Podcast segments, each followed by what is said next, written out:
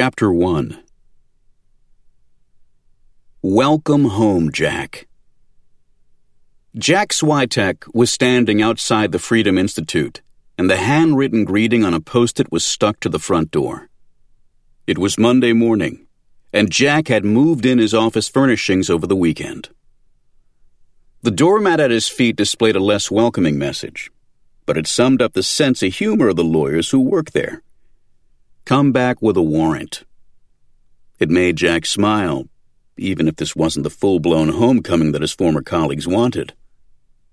More than a decade had passed since Jack's resignation, but a four year stint with the Freedom Institute had been his first job out of law school. At the time, Law and Order Governor Harry Swyteck, Jack's father, was on his way towards signing more death warrants than any chief executive in Florida history.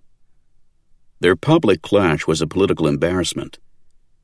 Harry might not have taken it so personally if Jack hadn't aligned himself with a ragtag group of former hippies who were under the mistaken impression that the state flower was cannabis and the national anthem was kumbaya. There was Eve, the only woman Jack had ever known to smoke a pipe. Brian, the gay surfer dude, and Neil Goderich, their fearless leader a ponytailed genius who had survived Woodstock. To outsiders, Jack was the odd man out. But they became friends, and his resignation didn't change that. The split was more about style than substance. Forcing the government to prove its case beyond a reasonable doubt was enough for Jack. Getting another guilty man off death row didn't make him want to break out a $3 bottle of cold duck and throw a party or issue a press release. Jack pushed open the door and stepped inside. Jack is back! shouted Hannah.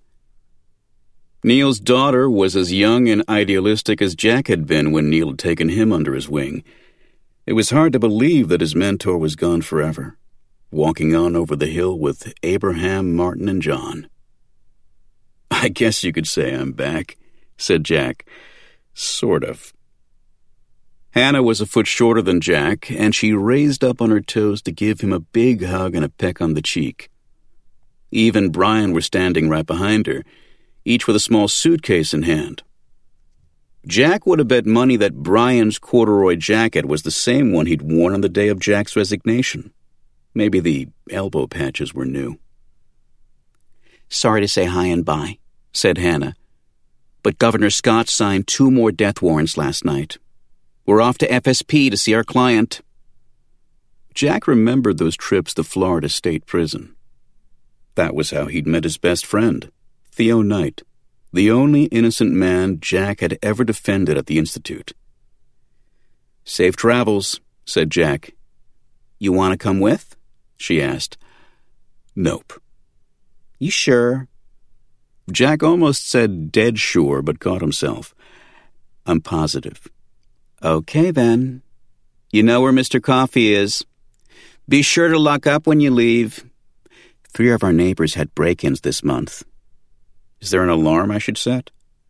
She chortled. Have you been gone that long? We're lucky if the lights go on when we flip the switch.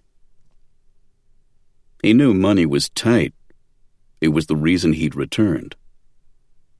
They filed past him and out the door, looking less like the talented lawyers they were and more like something from the island of misfit toys. It wasn't really necessary for them to travel all the way to Florida State Prison. The sojourn was a holdover from the old days, when Neil would organize a vigil outside the prison gates before an execution. Back in the days of an old electric chair that was prone to misfire, resulting in flaming heads and contorted purple faces, they might draw a hundred impassioned protesters or more. Lately, it was basically Hannah, Eve, and Brian. The door closed, and Jack was alone. He'd requested no fanfare to mark his return, and his old friends had more than honored the request, thanks to Governor Scott.